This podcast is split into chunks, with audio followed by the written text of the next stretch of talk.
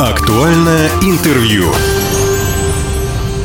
Здравствуйте. В студии Иван Силадий. Сегодня речь пойдет о вынужденных переселенцах, которые приехали в наш регион из Украины. Накануне в Законодательной думе Хабаровского края состоялась встреча депутатов с работниками различных ведомств, которые курируют беженцев. Это представители Пенсионного фонда, комитетов по гражданской защите, труду и занятости, управление по вопросам миграции и так далее. О том, как сейчас живут люди на новом месте, какую поддержку им оказывают, поговорим с председателем Постоянного комитета по вопросам социальной социальной политики Ольгой Ушаковой. Сегодня она у нас в гостях. Ольга Вячеславовна, здравствуйте. Здравствуйте. Давайте начнем с того, сколько вообще переселенцев из Украины приехали в наш регион.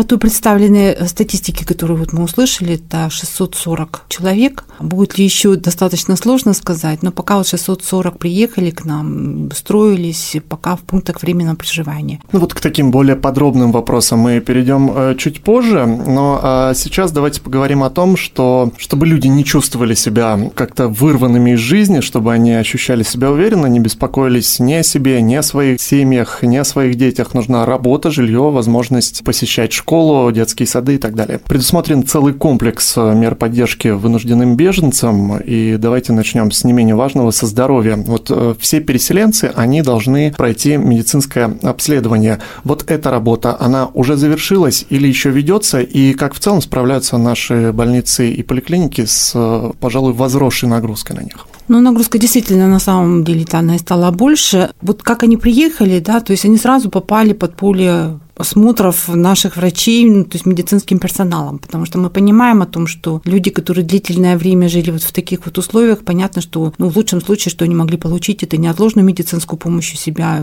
на родине, либо там по экстренным да, каким-то показаниям. Очень много проблем со здоровьем, в том числе и среди детей. Есть э, достаточно редкие заболевания, которые требуют в том числе и дорогостоящего лечения. Поэтому, конечно, что в первую очередь было сделано, что за каждым пунктом временного пребывания, временного размещения переселенцев, ну, их так пока условно называем, конечно, были закреплены лечебные учреждения, ну, амбулаторно-поликлинические учреждения. И в их обязанность сразу вошло это проведение флюорографии, а, конечно же, это определение, болеет ковидом или не болеет с учетом распространением коронавирусной инфекции. Следующий момент, который который сразу же был это выявляли, если среди женщин беременные, потому что их нужно тут же было ставить на учет, проводить обследование, потому что у нас свой стандарт обследования этих женщин, ведения этих женщин до благополучных родов, чтобы ребенок в конце концов родился, конечно же, здоровым. Поэтому вот эти вот задачи были поставлены, и с этим, конечно, справились. Это была первая волна, и, в принципе, это сразу началось, ну, будем так говорить, вот как прибыли на вокзал, и вот этот вот момент, да, сразу вот только разместились, и тут же медицинские работники вот пришли, познакомились, составили список списке и начали заниматься этим. А кто изъявлял желание, делали в том числе и профилактические прививки. И с чем в первую очередь столкнулись, это, конечно, лекарственное обеспечение, потому что понимая о том, что среди них есть и многие пожилые люди старшего возраста, есть уже в том числе и инвалиды по здоровью. И поэтому, конечно, вопрос стал, а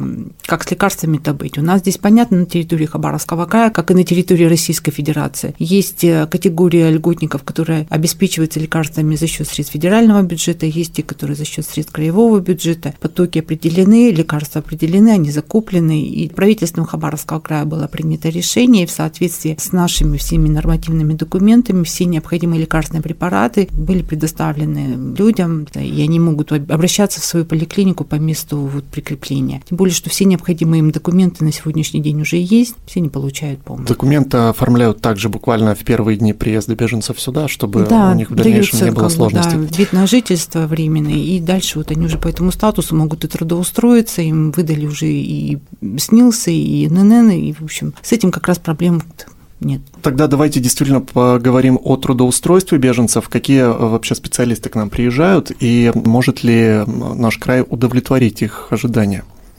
Хабаровский край удовлетворить может их ожиданиям в полной мере, потому что ну, мы прекрасно знаем наш рынок труда, который, в общем, требует от рабочих, кончая специалистами с высшим образованием. Другой вопрос, вот то, что как раз на этой встрече определили, есть проблемы. Есть люди, у которых есть документы, в том числе и подтверждающие их квалификацию, специальность и так далее. А есть те, которые, ну вот, как были, так вот и нужно было бежать и бежали, да, тут уже не документов, тут вот жизнь в опасности. Вот с ними, конечно, как раз будет сложнее несколько, потому что устроить по тем специальностям, на которые они заявляются, но это сложный процесс. Если в образовании и в здравоохранении эти вопросы решены, то есть сдаются квалификационные экзамены, подтверждается, и, в общем-то, да, мы говорим о том, что да, вы можете работать, то вот по таким другим специальностям, особенно там, где имеется специальный допуск, здесь будут, конечно, серьезные проблемы. Но в то же время трудоустраиваются, кто-то уже вот то, что для нас привычно, в актовый метод, да, уехал, кто-то вот уже на рыбопромышленные, на лесопромышленные комплексы, кто-то уже переезжает в город Комсомольск, потому что, ну, больше таких рабочих мест, вакансий на рабочие места, которые могут предоставить. Мы вчера вот услышали о том, что и говорили о фермерстве, тоже, пожалуйста, уже готовы и принимают, и ждут. Вот 12 человек устроены и готовы еще принять. Я познакомилась с одной семьей, глава семьи, она инженер-программист. Я думаю, что она тоже здесь найдет свое применение, конечно, но вот для нее как раз работа, и она в том числе выбирает, ведь у нас же кроме вакансий есть еще и на кого можно подучиться, да, подобрать для себя. Но здесь имеется одно условие, нужно принять гражданство Российской Федерации, то есть нужно быть гражданином Российской Федерации, и вот тогда вот эта вот вся процедура, она будет достаточно упрощена, в том числе и по трудоустройству. А что касается жилья, первоначально люди, которые прибывают из Украины, они э, размещаются в пунктах временного размещения. Э, какая у них перспектива переехать в отдельное жилье? Пункт э, временного размещения предоставляется на 3 месяца, ну, на 90 дней, где они получают, в общем-то, да, бесплатное питание, ну, в общем-то, для них это жилье бесплатно, то есть полностью возмещается. Дальше предполагается таким образом, вот эти три месяца, либо вы принимаете гражданство Российской Федерации, тогда идете по государственной программе переселения, и здесь все достаточно просто потому что даются подъемные, где-то это получается, вот мы пересчитывали, это 184 тысячи на одного человека, то есть семья из двух-трех человек, то есть ну, приличную сумму может получить. Второй момент, а, дается жилищный сертификат для улучшения ну, жилищных условий, то есть он в пределах 600 тысяч тоже на одного человека. И в общей сложности, а, получив э, российское гражданство, ну, человек ну, достаточно такие ноги да, твердые станет. То есть можно уже будет думать о съеме жилья, либо если мы все-таки, э, как вот у нас чаще всего да, стоит вопрос, если э, хорошее трудоустройство, то это еще в том числе и регистрация должна быть да, по месту жительства, помимо гражданства. Поэтому в данной ситуации вот как раз будет, можно думать о там, залоге, да, в первичном там, залог на какую-то вот даже квартиру. Ну, пусть вторичный рынок, но тем не менее можно об этом подумать.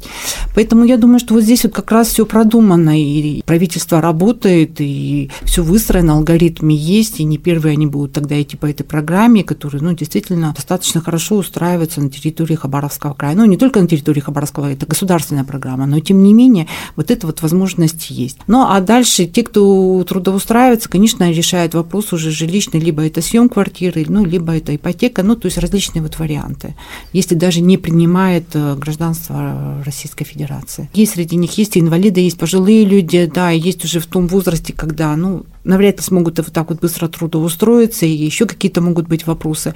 Для них рассматривается тот вопрос о том, что пролонгируется период или время проживания в пункте временного размещения. То есть тут речь не идет о том, что нет, люди, время, которые прожили нет, что вот три месяца, три месяца прожили, дверь открыта, пожалуйста, освободите. Нет, так не стоит. С этим понятно. Какие еще, э, может быть, проблемы и какие-то наметки на пути решения прозвучали на той встрече, которая прошла в Думе? Мы с нашим председателем Законодательной Думы с Ириной Валерьевной проговорили, что все таки поработать над таким вот правовым сопровождением возможности прохождения какой-то либо аттестации, либо, либо это вот э, сдачи какого-то квалификационного экзамена дополнительного. Ну, ну, если он литейщик, да, или там, ну, я не знаю, металлург, ну, грубо говоря, да, то есть вот, ну, ну посмотрите, да, владеет он этими навыками или не не владеет он этими навыками. Надо вот это вот продумать по аналогии как по образованию и здравоохранению.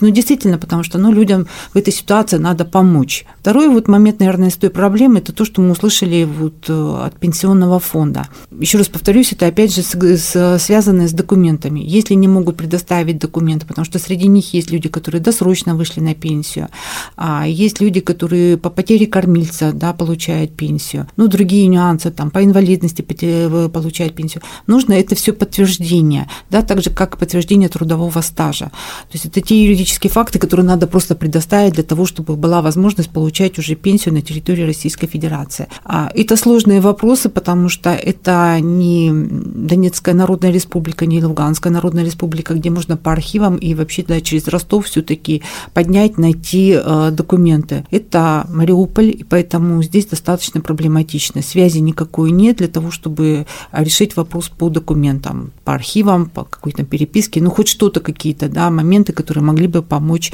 решить этот вопрос. Каким здесь будет образом решаться, понятно, что это будет уже не та пенсия, о которой мы вот э, говорили, привыкли говорить там по инвалидности, по потере кормильца, это будет уже социальная тогда пенсия, если вот э, не подтвердится ни трудовым стажем, ни какими другими документами. Вот такой вопрос. Вы наверняка очень часто встречаетесь э, с переселенцами, которые приехали угу. к нам. И какие можно сделать выводы после общения с ними? Они едут в Хабаровский край целенаправленно или это так, скорее посмотреть, прицениться, а дальше посмотрим, Нет, разберемся? они ехали сюда целенаправленно, потому что, в принципе, с ними проводились там информационные встречи и говорились о тех возможностях, которые они могут получить на территории Хабаровского края. Это из любого региона точно так же приезжали туда представители, ну и как бы рассказывали, потому что, ну, представьте, да, вот вот вы приехали в чужую страну, и с вами никто не работает, и куда что. Вот. А, поэтому эти люди, они действительно приехали сюда целенаправленно, с учетом своих профессиональных навыков, ну и кто-то рассматривал такие да, возможности дополнительные себе, потому что ну, считали, что Дальний Восток это все-таки а, лучше по заработной плате будет, и какие-то льготы имеются. Поначалу это было несколько такое шоковое состояние, потому что, ну, наверное, не все их ожидания оправдались на самом деле или по уровню заработной оплаты, да, и сразу те вопросы по трудоустройству, которые вот возникают, и, ну, вообще по, по жизни обеспечения своему. Но а пройдя какое-то вот время, там, наверное, дней через 10. Вначале-то я приехала туда, это действительно было вот такое вот очень много вопросов. И у меня, конечно, очень много вопросов появилось. А где-то напрямую спрашивали, встречались э, и с комитетом по занятости по труду, и с пенсионным фондом, и в образовании. Но со здравоохранением это было как раз все понятно. С миграционной службой дополнительно встречались для того, чтобы для себя понять эти вопросы, и можно было бы дать этот ответ. А когда уже вот людьми, вот они почувствовали, что ими занимаются, они просто а, проверяют, там, миграционная служба, да, по восстановлению документов, вообще по восстановлению, установлению личности, здравоохранение, флюорографию сделали, прививку сделали, на ковид посмотрели и так далее, а видят, что им помогают и ими занимаются. Пришло Министерство образования, представитель из Министерства образования, детей в детский сад, э, в школу, кто уже вот заканчивал, то есть 11 класс, а, значит, э, они же без ЕГЭ, им была представлена возможность, то есть через профориентацию такую, да, где может он попробовать себя, и там, где представлены были для них квоты, потому что ЕГЭ, конечно, они не сдавали. Этих детей, ну, будущих студентов, и все, их тоже уже пристроили. Кто-то уже разъехались, пристроились, да, и поэтому они уже, ну, по-другому на эту жизнь смотрят, и, в общем, все, их Хабаровск нравится, а то их напугали тут и 40-градусными морозами, и нашей жарой, и мошкой, и комарами. Я говорю, ну, мы не объеденные, и не замерзшие, живем, радуемся тоже. Поэтому уже по-другому на этот же Да, действительно, в этом вопросе, наверное, важно, что люди не предоставлены сами себе, а правительство mm-hmm. региона оказывает им всестороннюю поддержку. Ну и еще один вопрос. Подскажите, ожидается ли, что к нам приедут еще переселенцы, и в целом, какое количество мы готовы принять? Иван, сложный вопрос.